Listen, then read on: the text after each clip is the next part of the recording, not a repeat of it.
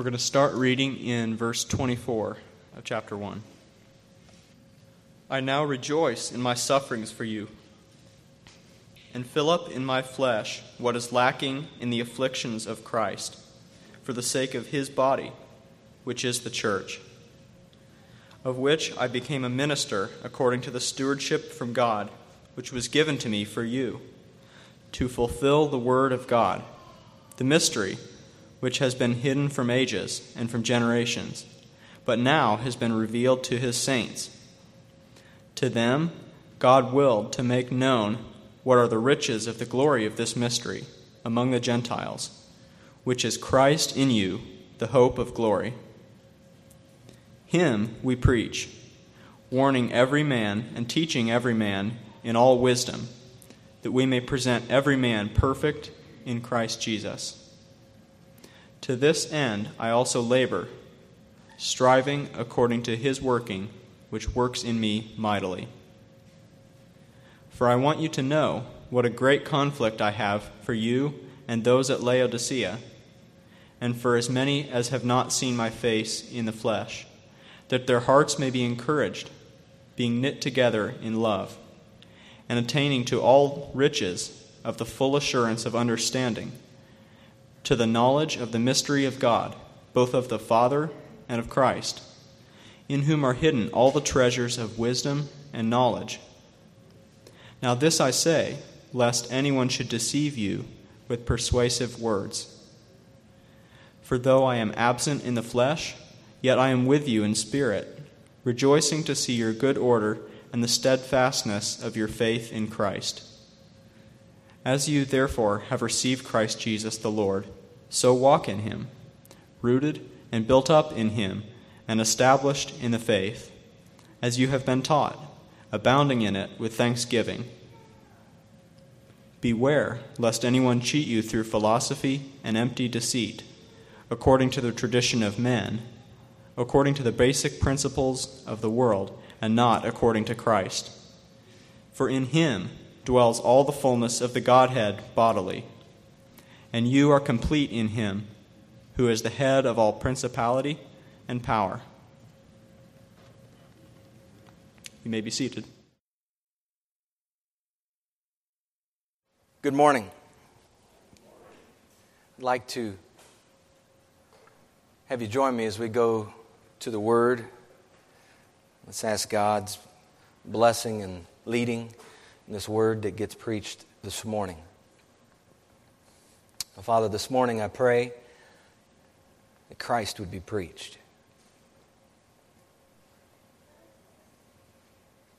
Not only would Christ be preached, but we would take the name of Christ with us as we leave this building. That the name of Christ would be available, readily available upon our lips to speak.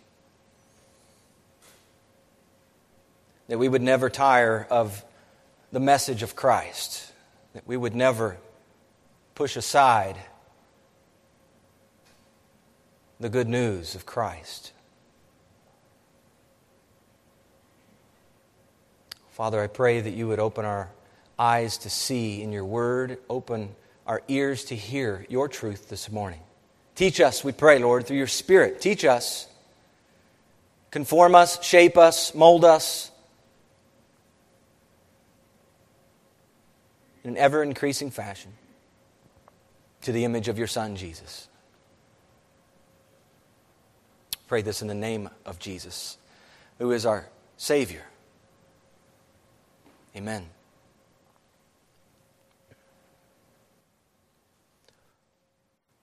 Paul writes this letter of Colossians to the faithful brethren in Colossae. If you're looking on the map, Colossae is in the same region as uh, Laodicea and Hierapolis. Um, on the map, it's not too far away from Ephesus, port city. He writes this particular letter from prison, having received word, it seems, from Epaphras on how things are progressing in Colossae. We see Epaphras' name mentioned at the beginning of this epistle, chapter 1, verses 7 and 8, we see Epaphras' name written at the end of this epistle in chapter 4, verses 12 and 13. And as with each book in the Bible, there is a context, right? There's a context. We have content and we have a context. There's a particular audience in mind, there's a particular group of people to address, an individual perhaps to encourage, or church to exhort. And you know, having the particular context in mind serves as a helpful tool to discern the why behind the writing. I mean, think about it. When you write a letter to someone, there's usually a reason for writing that letter. Maybe someone has had you into their home. And on the other side of having you into their home, you write a letter of gratitude, expressing your thanks for having the opportunity to have been in the, their home. Maybe it's a letter in light of the fact you know someone in this body is going through something very difficult right now, and you write a letter, and the purpose behind the letter is such that you are encouraging them in what they're walking through right now. There's a reason behind why we write.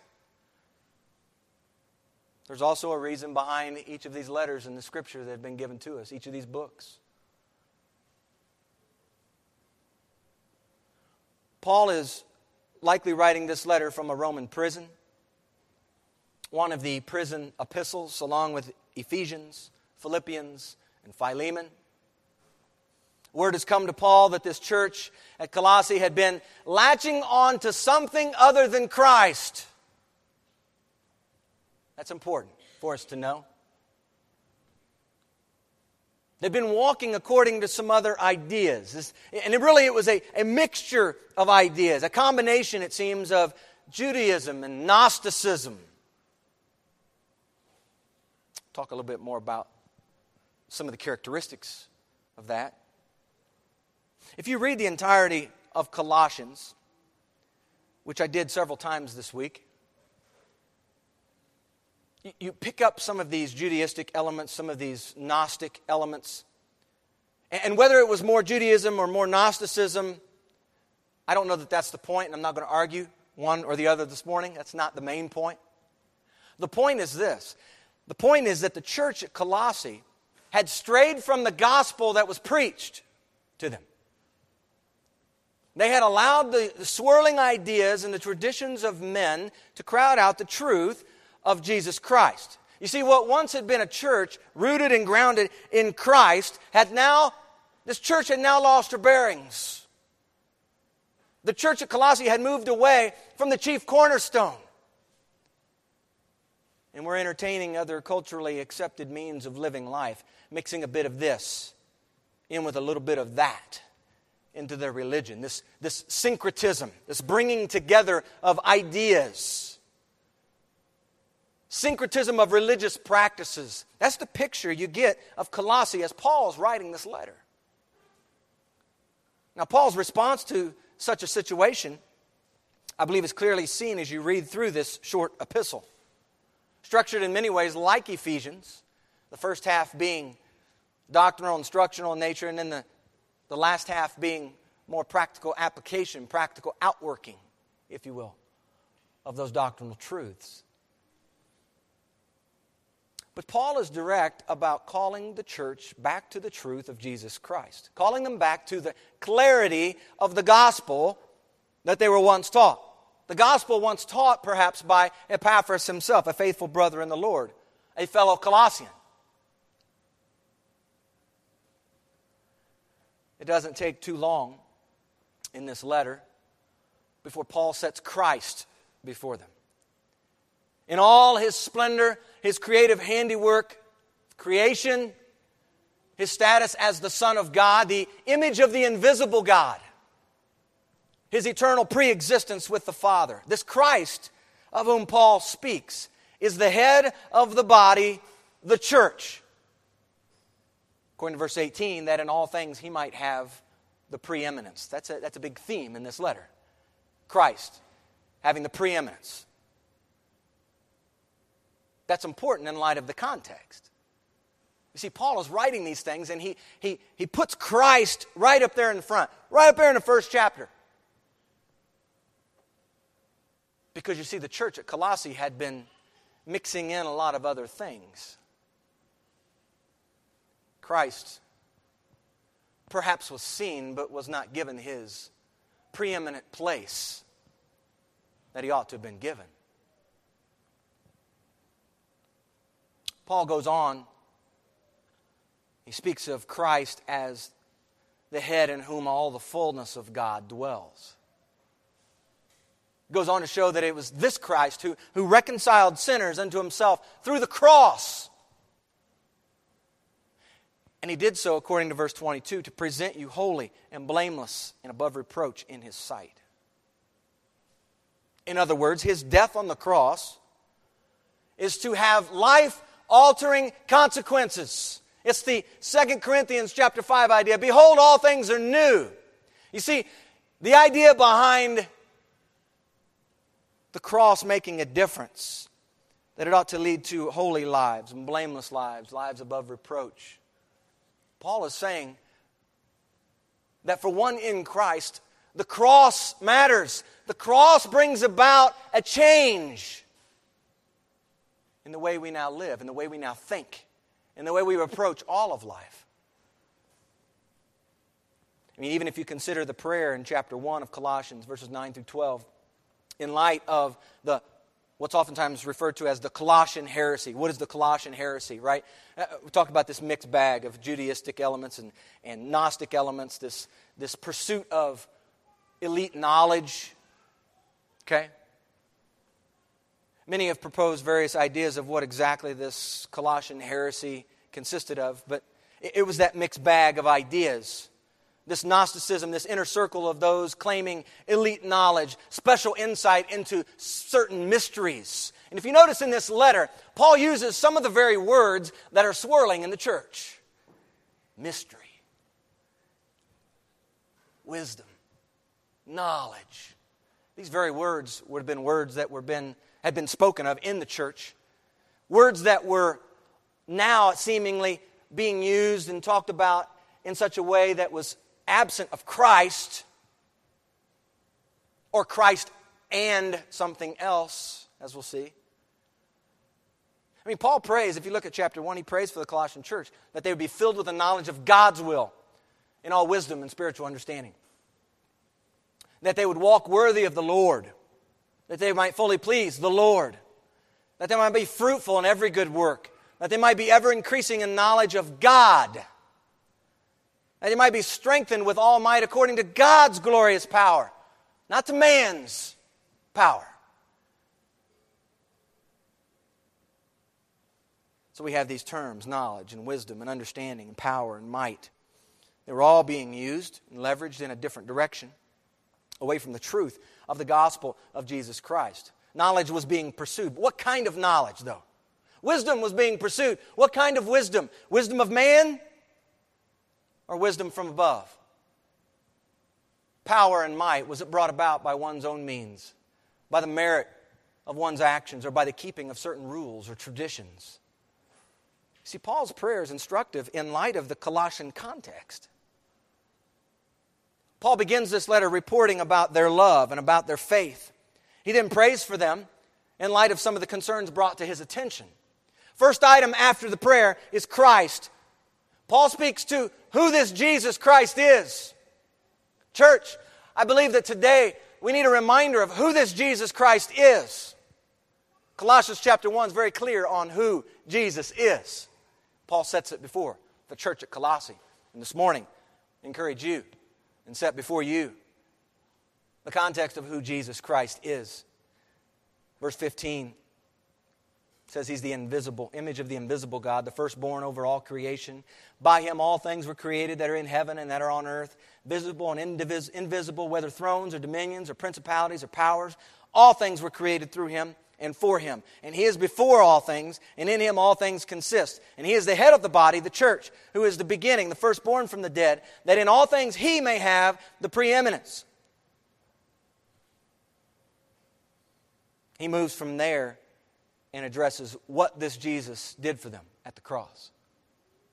And beginning at verse 24, he speaks of his own relationship to this Jesus and how his relationship with Christ relates to his purpose in writing to them. As a prisoner, he is rejoicing in his sufferings for the church, the body of Christ, which, according to the text, says, I became a minister according to the stewardship of God, which was given to me for you to fulfill the word of God, the mystery which had been hidden from ages and generations, but now has been revealed to whom? To his saints. See, Paul speaks as a, look at verse 23. He speaks as a minister of the gospel. And verse 25, he speaks as a minister of the church. A minister of the gospel and a minister of the church. This is, if we look at this and we see one of the things in this letter is that God gave Paul a stewardship for the benefit of the Colossian church and ultimately for the fulfillment of God's word. You see, Paul was designated as God's chosen vessel to the Gentile nations. We might recall last week, Acts chapter 9, verses 15 and 16. Remember when, when the Lord is speaking to Ananias, and Ananias has a question about, Are you sure you got the right guy? And Christ comes back and says, Yes, I have the right guy. In fact, I want you to know, Ananias, that this man is going to be my chosen vessel.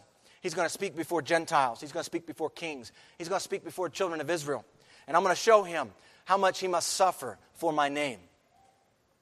Those are the words of Christ to Ananias regarding the life of Paul this life that he was going to be living. See, he was going to be spent, he was going to be used by God. And in the process, he would go through much suffering. And in fact, the letter of Colossians itself is testimony of his suffering. He is in prison as he writes for the gospel of Jesus Christ. Paul is used by God to fulfill this great mystery spoken of. Again, that word itself, mystery no doubt was a word that was being used in those Gnostic circles.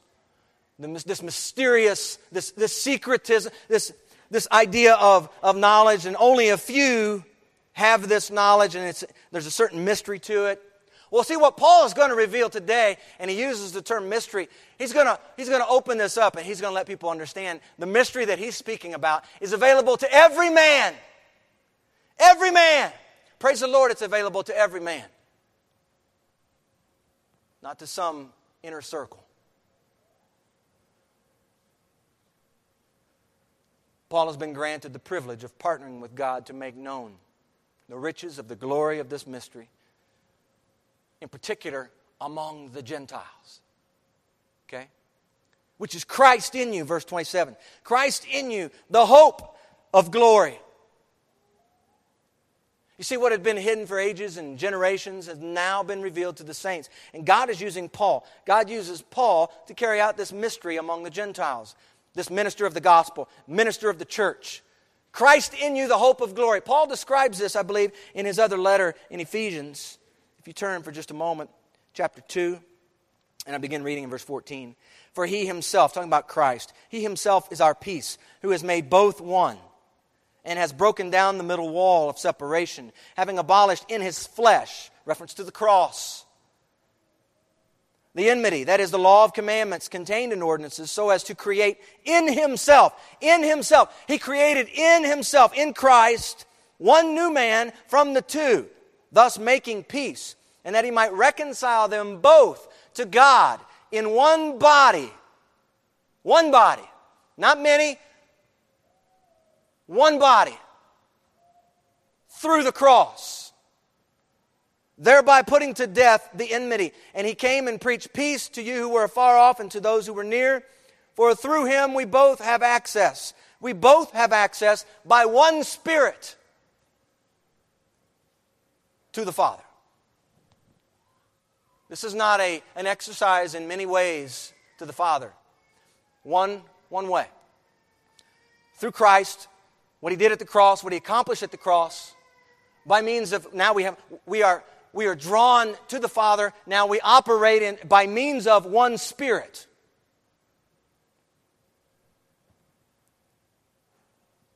Seems to be contrary in many ways to the way the church around us operates.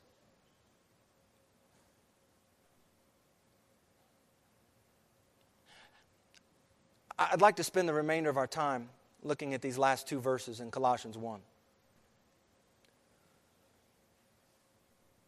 These verses tell us not only what or who Paul preached, but they tell us how he preached, to whom he preached, in what manner he preached.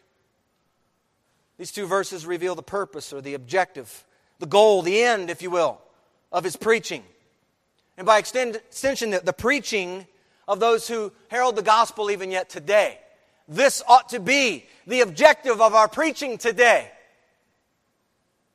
And then finally, we see in these verses, we see that they show us the means by which he labored. Verse 29. You know, these two verses I shared with, um, with Kevin and Ralph here recently. Uh, just very impactful for me. And, I, believe these verses are, are impactful for the whole body.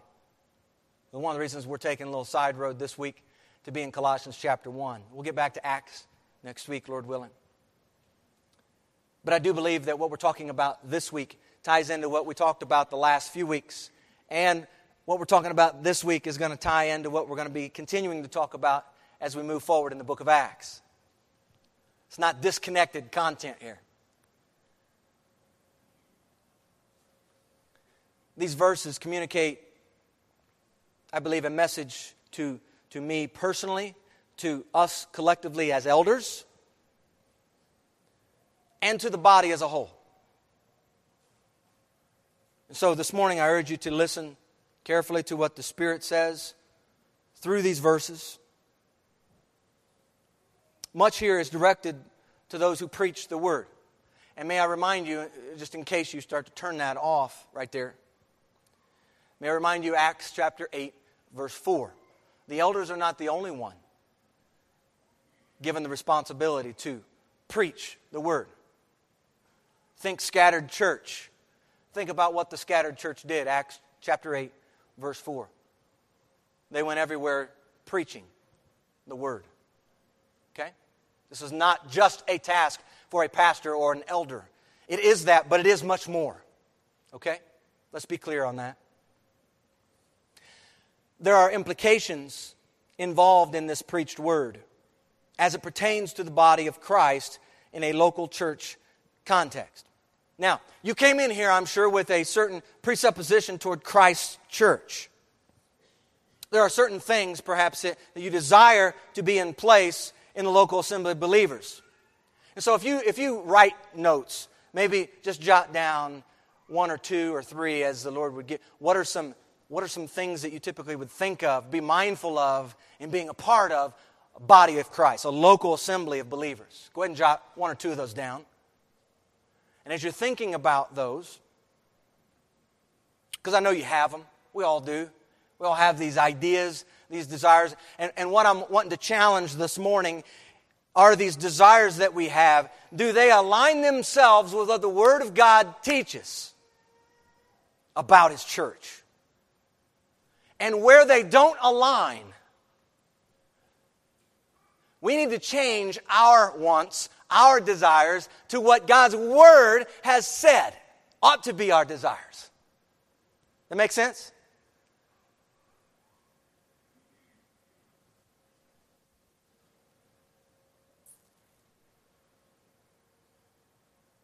I'd like you just to see God has a desire for His preached word in His church. There's a place, there's a purpose of this preached word in His church. And this preached word involves each one of you if you are a part of the body. The picture presented here is, is, is glorious, and it's a picture that I pray the Lord would grant to His church here at Hope in Christ. So when you look at the text, verse 28, it begins this way Him we preach. In the original language, that's a relative pronoun for all you grammarians. Of whom instead of Him? Of whom? Of whom? So you look backwards. The subject, Christ. of whom we preach. Him we preach. That's the way this begins in verse 28. You know, right here I was reminded of Paul, remember the letter, the one who's writing this letter moved by the Holy Spirit. I was reminded of last week in Acts chapter 9 verse 20. After having his eyes open and have, after having been granted the Holy Spirit, Acts 9 verse 20 says immediately he preached the Christ in the synagogues that he is the son of God. You see right from the beginning in Paul's new life in Christ, the announcement, the public proclamation. That's the idea of the word preached here in the text. It kept ringing from his lips this Jesus Christ. He is the Son of God. Jesus Christ, He is the Son of God. Proving, convincing men that Jesus is the Messiah. Jesus is God's Son. Church, we would do well here to stick to the basics see, Christ has been, still is, and will continue to be the centerpiece of the preached word. From Genesis to Revelation, this word that we have before us, the message is channeled, pointed toward Christ. All the law, the prophets, the Psalms speak, focus us upon the person of Jesus Christ. In the Gospels, you find the red letters of Christ. Christ Himself speaking. The epistles preach Christ. And the prophecy, even of Revelation, points to this Christ who is coming back on God's timetable. So, if the Bible that we have is all pointing to Jesus Christ, why then is there such a shortage of gospel, good news, proclamation? If it's about Jesus, why so much absence of Jesus?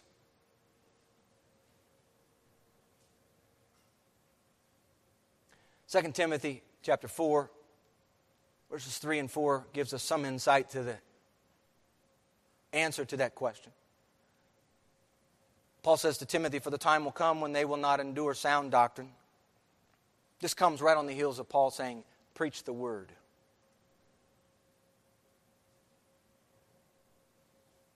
But according to their own desires. That's a key phrase in that verse. According to their own desires. You see, it's, the, it's what I put forward here just a minute ago.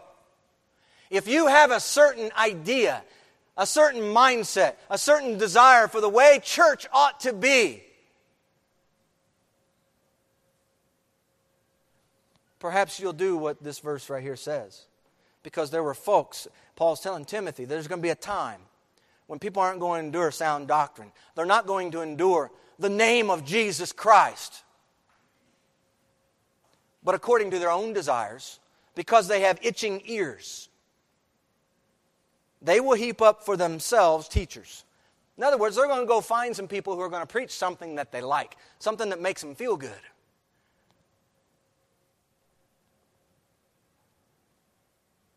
And they will turn their ears away from the truth and be turned aside to fables.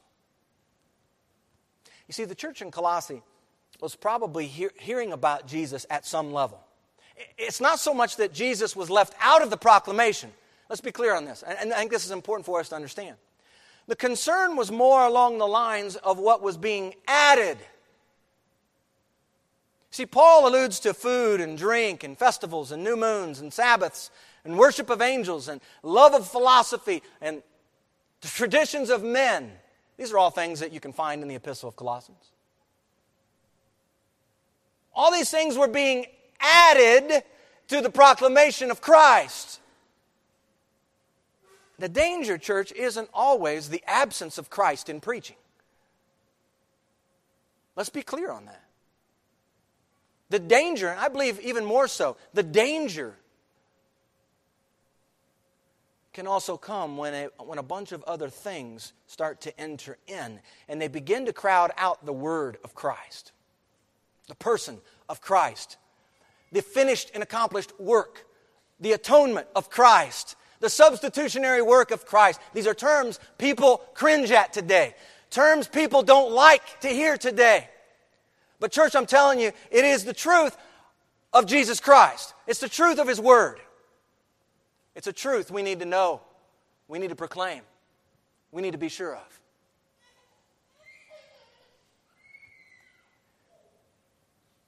You see, Christ in this context then becomes one of many things proclaimed. His name then is profaned in the process. What's that mean to profane? It means to treat as ordinary or to treat as common.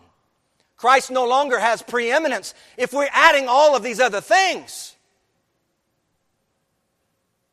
Paul is writing this letter for this very purpose to let them know Christ, look who he is, look what he's done. He is all of what chapter 1, 15 through 20 say that he is.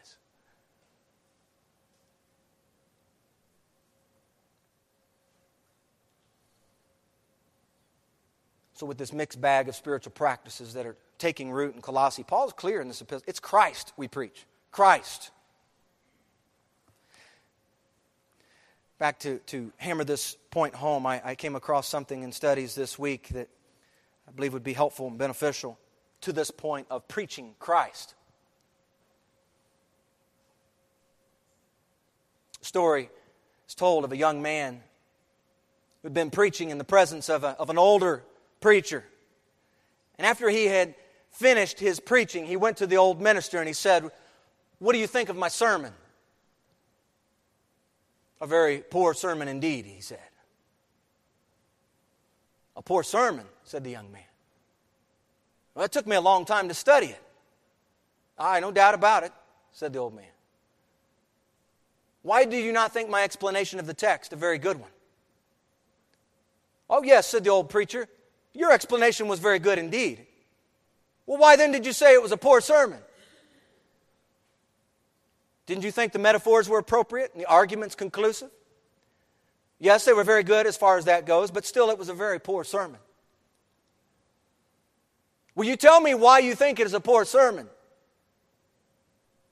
Because, he said, there was no Christ in it. Well, said the young man, Christ was not in the text. We're not to be preaching Christ always. We must preach what is in the text. So the old man said, Don't you know, young man, that from every town and every village and every little hamlet in England, that might give away who told the story, by the way. Wherever it may be, there is a road to London. Yeah, said the young man. Ah, said the old divine. And so from every text in Scripture there is a road to the metropolis of this scripture. That is Christ. And my dear brother, your business is when you get to a text to say, now, what is the road to Christ? And then preach a sermon running along the road toward the great metropolis, Christ. And he went on, I have never yet found a text that had not got a road to Christ in it. And if I ever do find one that has not a road to Christ in it, I'll make one. I'll go over hedge and ditch, but I would get at my master, for the sermon cannot do any good unless there is a savor of Christ in it. Amen.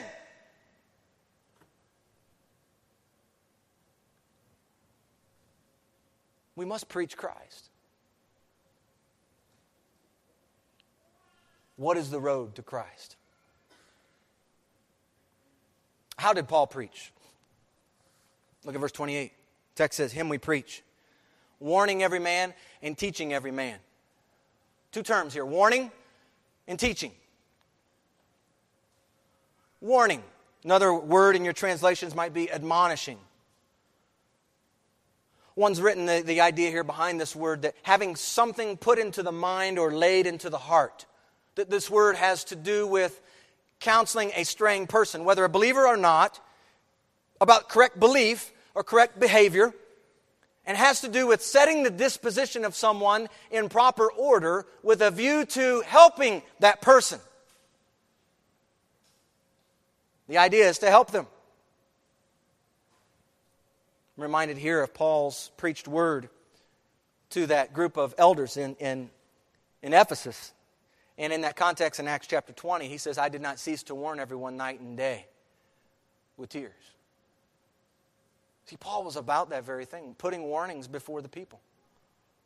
The Bible is filled. If you read this Bible, you see a lot of warnings in here, don't you? A lot of warnings. Beware. In fact, Colossians 2 8 says that. Beware. Watch out for false teachers. Or make no provision for the flesh. Romans chapter 13 says.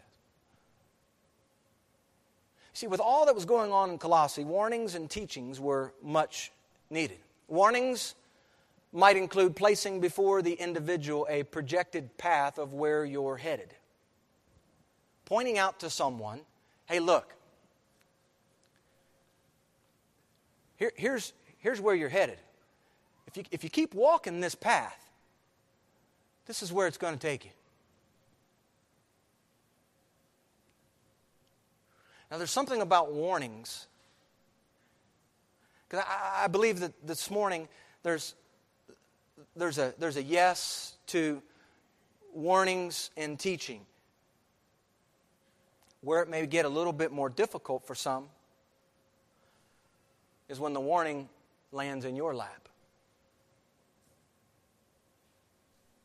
You see, a, a great example in the scriptures, I believe, of this twofold warning and teaching we see in the book of Romans, right?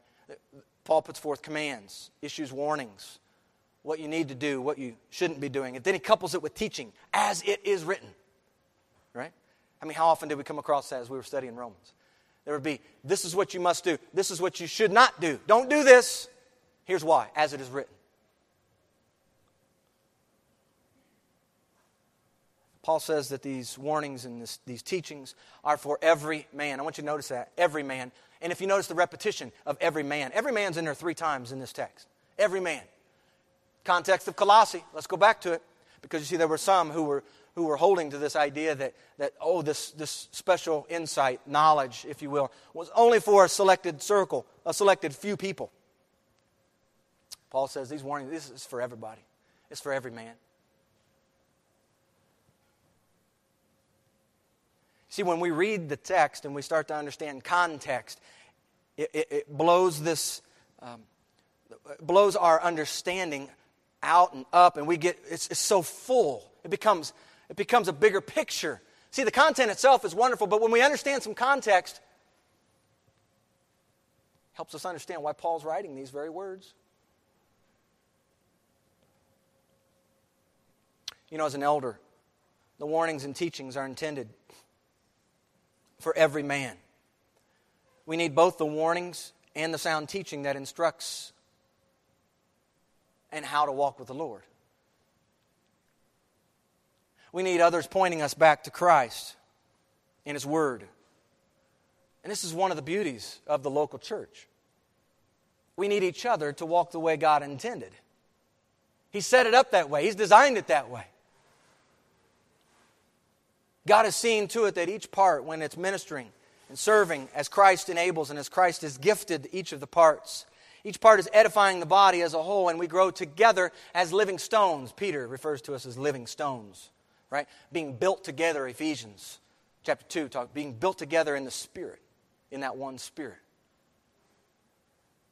There is a word here about warnings and admonitions, and I believe some of you would agree in principle with what this text teaches but you may not like it when it gets applied to you. The goal here is yet to come in the text. There's a goal, there's an objective, there's an end result too. Christ being preached and how we preach through warning and through teaching. There's a goal here in this. For now, I want you to know that in preaching Christ, there is warning and there is teaching involved. And if you could say amen to the truth of what Paul is saying here, you should also be ready to say amen in a word, if there's a, a word of warning or admonition that comes your way. It's important that we understand none of us, not a one of us, myself included, are exempt from such warnings and teachings from the Scripture. You see, being in Christ, the wonderful common denominator that we share is the Word. What does this Word say? Let's encourage. Let's admonish. In fact, Colossians talks about admonishing one another in chapter 3, verse 16. You see, the elder is not the only one admonishing. The body ought to be holding up this word in such a way that when a part of the body is straying from what this word says, we can take the word and we can encourage a brother. We can hold the warning before them, couple it with teaching. Because you see, it's not just my opinion. It's not just that I think you should be doing something differently. No. Here's what you're doing. Here's what the Word says. Calling each other to account on the basis of what the Word says, not what man says. So, but by what means? We see who Christ, who Paul preaches, that's Christ. We see how he's going about this preaching warnings and teaching. But text says he does this in all wisdom, by the means of wisdom. It must be in all wisdom. Must be. We need this. How many of you know that we need God's wisdom? As an elder, and I'm going to speak on behalf of the three of us for just a moment. We've had opportunity to meet with some of you. Various occasions, various reasons, purposes. The things that get shared, we realize walking into the meeting, we need God's wisdom.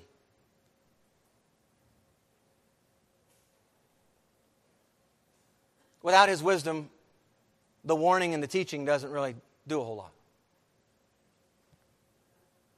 When you're having conversations with someone in this body, when there's conflict starting to brew with someone perhaps in the body, you need God's wisdom on the matter.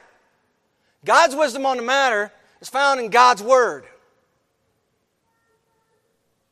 For starters, you might read the book of Proverbs. For starters. But we see that God is a generous and loving God, and He will give to those who ask Him. James chapter 1. James chapter 3 speaks of the wisdom, defines what wisdom from above is.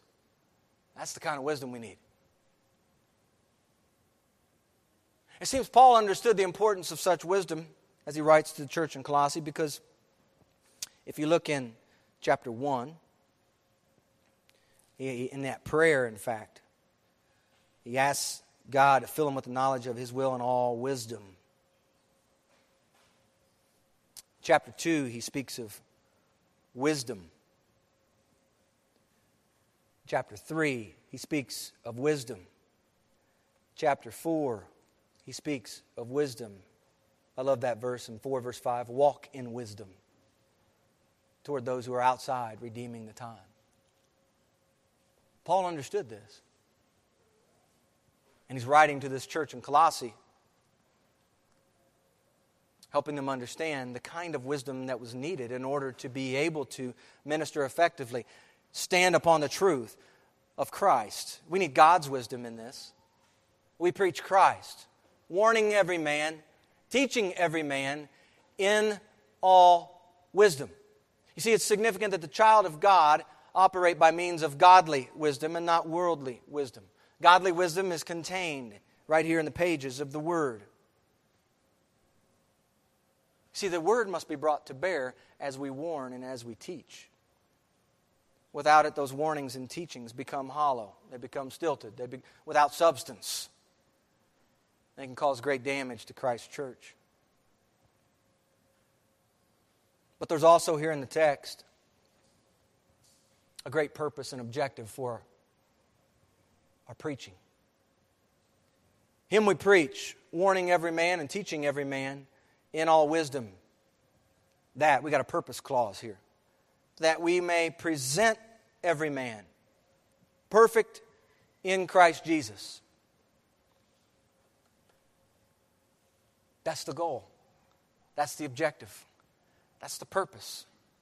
the warning and the teaching, preaching Christ by warning and teaching, is done so that we may present every man perfect in Christ.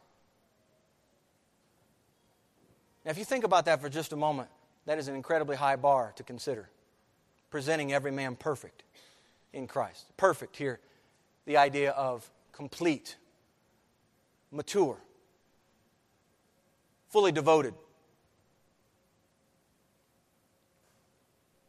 It speaks to the idea that's developed in Ephesians chapter 4 that this one who is in Christ would not be swayed with popular opinion, would not be tossed by the waves of the sea, but would be firm and know the truth. Stand upon the truth. Would be complete. In fact, we see as Paul is writing to, to Timothy, this same idea communicated and it's attached to the scriptures, which are able to make you wise for salvation through faith which is in Christ Jesus. All scripture is given by inspiration of God, profitable for doctrine, for reproof, for correction, for instruction in righteousness. We see warning and teaching wrapped in there. Why? That the man of God may be complete, thoroughly equipped for every good work. The scripture is given to us for this purpose the one who preaches the word, is to be about the same objective to, to preach the word with warning and instruction, to do it in all wisdom with, with an objective, with a goal in mind, to present every man, every man, every part of this body mature in Christ. To present I believe Paul has in mind thinking of the future here, thinking of what is yet to come, thinking of Christ's return when we're going to stand before that judgment seat of Christ. I mean, how often does Paul, when he's preaching in his, in his letters, he's talking about how he, he wants to run the race in such a way that he's not disqualified? He wants to do all that he can and be all that he can so that others might know Christ, but not just know him. Because you see, I'm convinced today there are many of you here occupying a chair, you know Christ. Intellectually, you know him. You know of him. You know, you could turn perhaps to book and chapter. Are you living for him? Is Christ in you? I think what we're looking at here in the text that we may present every man perfect in Christ Jesus. It mattered to the Apostle Paul. It ought to matter to the three of us as elders. It ought to matter to the body as a whole. It ought to be our goal and our objective that as we preach Christ, we are thinking about the day that's approaching.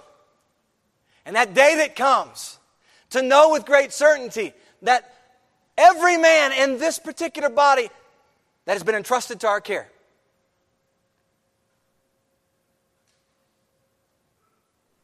that we are spending ourselves in such a fashion and preaching Christ in such a way that we're going to go to great lengths to see that on that day the idea has to present before God, to devote, to consecrate, to set before God every part. That's an eye opener. It also says something to you as a part of the body. That in the midst of preaching Christ, in the midst of warning, in the midst of teaching, the whole purpose in that, in receiving that, is that you, church, would be in ever increasing measure conformed into the image of Jesus Christ. So that on that day, truly, as the Lord comes back, He will be able to find men who are faithful.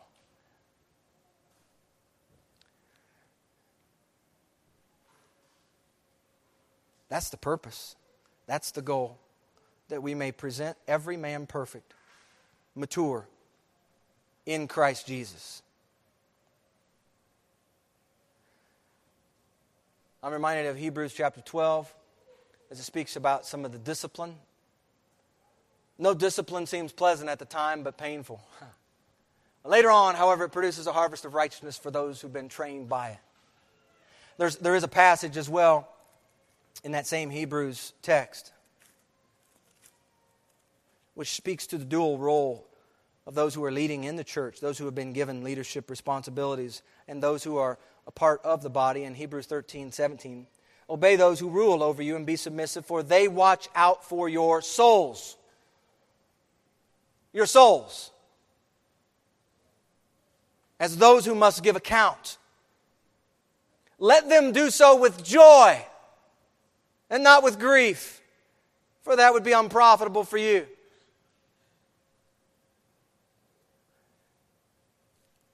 Christ we preach, warning every man, teaching every man in all wisdom. But the purpose, the goal being that we may present every man perfect in Christ Jesus. You see, church, this is much more, much more than, you know, sometimes, sometimes as an elder, and we go to the preaching conference, we've been going and one of the questions that we typically get asked. It's a wrong question, but it gets asked.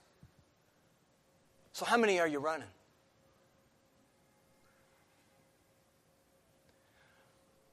I have not heard someone ask this question before. How many fully devoted followers of Christ do you have in your church? That's the end result. That's the purpose. That's the objective for why we preach Christ.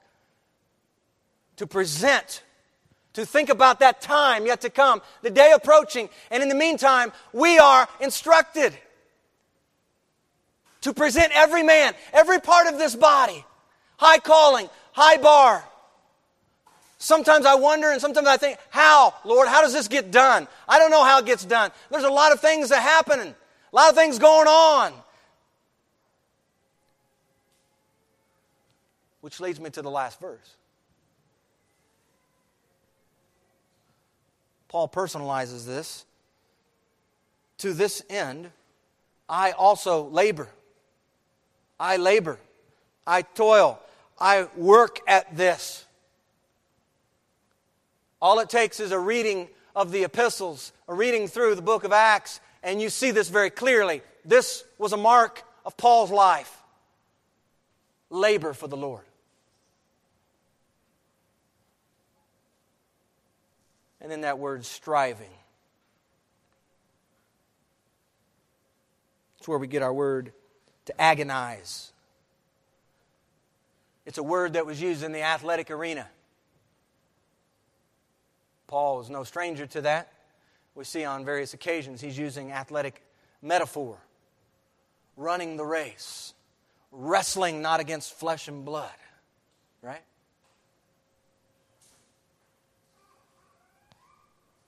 Agonizing. I labor agonizing, striving according to what? How does this happen? According to His working, which works in me mightily. That's how it happens. That's the means by which we preach. We preach Christ, we warn, we teach. We do it with all wisdom. Why? Because there's going to be a day when, when the judgment comes, and, and one of the goals, one of the directives that we have as under shepherds in His church, not our church, His church, is to present every part of this body mature, complete, whole, perfect in Christ. And we're to labor to this end striving, striving, reaching, grasping. You see it. You know, it's, it's sort of like in the race. You might remember watching some of the Olympics, and, and, and the race is close, and they're, they're, they're stretching for the end line, and they're reaching out, and you see the, the veins popping out on their necks as they try and reach the finish line. That's what we're talking about, church, when we say striving. This is no half hearted effort here. And again, not just for the three elders. This ought to be characteristic of the body as a whole. We're striving. There's something here. There's a prize, Paul writes in Philippians. The upward call, the prize. So, in the meantime, while we're still here, we need to be laboring. We need to be striving. Remember, Paul is a minister of the gospel, he is also a minister of the church.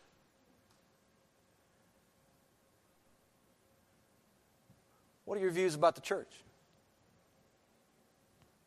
Is church simply a place you come to a building on Sunday?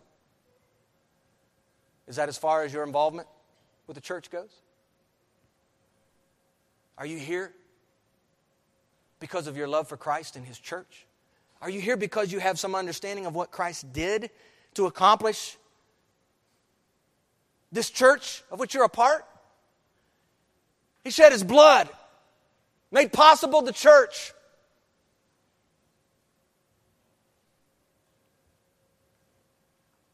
I think we've taken for granted. I think we've taken for granted the opportunity that we have to come and to gather and take a seat on a Sunday morning. We have, we, we have lots of things we like about the gathering of this place. We like the fact that many of us homeschool. We like the fact that many of us um, share common interests and, and, and concerns and desires. And those are all wonderful things. That's good. That's fine. I want to ask you, though, this morning are we laboring together? Are we striving together for the very things that, that, that Christ Himself has talked about here? Through the Apostle Paul, he's saying, We preach, we're warning, we're teaching every man, we're doing it with all wisdom for the purpose of presenting every man perfect in Christ Jesus. Have you been desiring something other than being made perfect in Christ Jesus? Has there been some other goal, some other objective for you being a part of the church? Because I see this as being the goal here. Preaching Christ, how we do it, the means by which, in all wisdom, and the purpose, the end result, is that you might be presented to God. You remember when Daniel was presented in chapter 1? It reminds me. He was presented before the king, and there was a time where they were supposed to eat certain foods. Remember that? And Daniel says, Hey, is, is it possible? I, you know, I really like to stay away from that and, and just have, could you just feed me some vegetables? There was a period of time there where, where Daniel and his, his, his men there were, they were taking in these vegetables for the purpose of what? There was going to be a day when they were going to be presented before the king. Church, there's a day when you and I are also going to be presented before the king. And in this church, it's, it's our desire. It's our desire as elders. I'm speaking again on behalf of the three of us. to present each part, each part, blameless, whole, mature in Christ. And so, if in that process, if there are warnings that come your way, I want you to know there are warnings out of love. There are warnings to help you see that where you may be going, where you may be heading, is a dangerous place. And I pray that we would, we would do exactly what Ephesians 4 calls us to do, and that is to speak truth and love to you and to present the word before you. It's not our opinion. My opinion doesn't matter a whole lot. God's word does.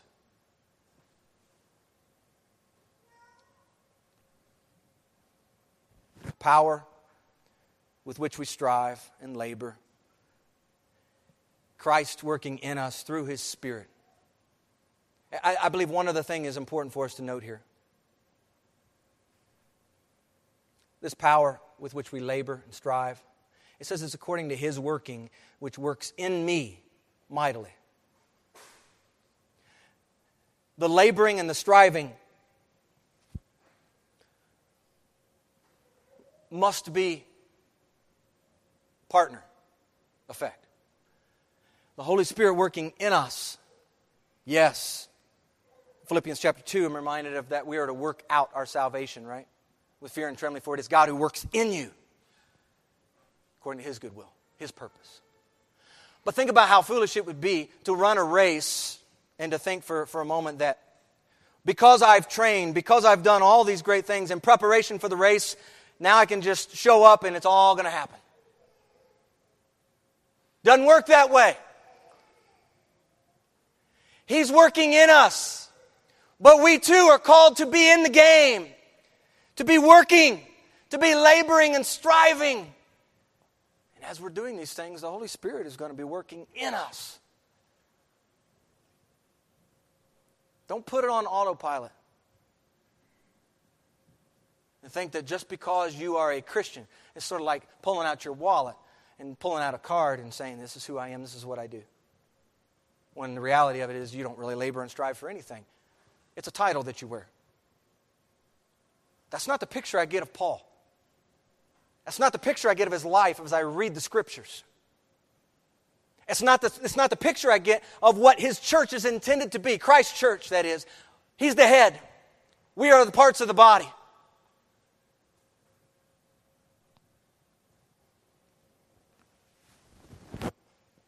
I pray that these two verses, and perhaps it'll spur you on to read the rest of the letter because it fits in really well with the rest of the letter.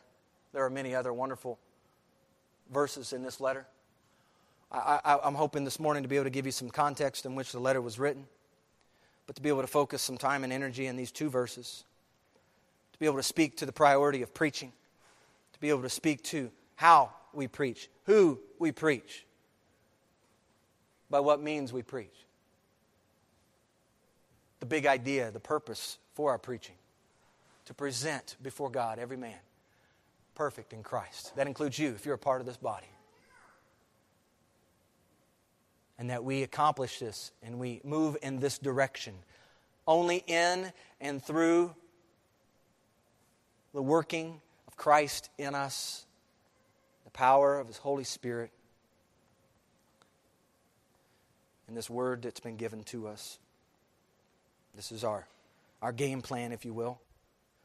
Christ, His Word, the Spirit working in us. Church, let's move forward in this. So, those ideas that you have or have had about Christ's church, what his church ought to be, so often we come up with these ideas of what we like because what we like caters to our flesh and we like that so much. Let's try something different. Instead, let's try looking at what God's Word says. Let's try looking at what God Himself says about His church. And let's align ourselves under the banner of what God says about His church, over which Christ is the head, which we are parts. We are the body of His church. And let's walk together in doing these very things. Above all things, let's make sure, in light of what we just read this morning, it's Christ we preach. Amen? It's Christ we preach. Let's pray.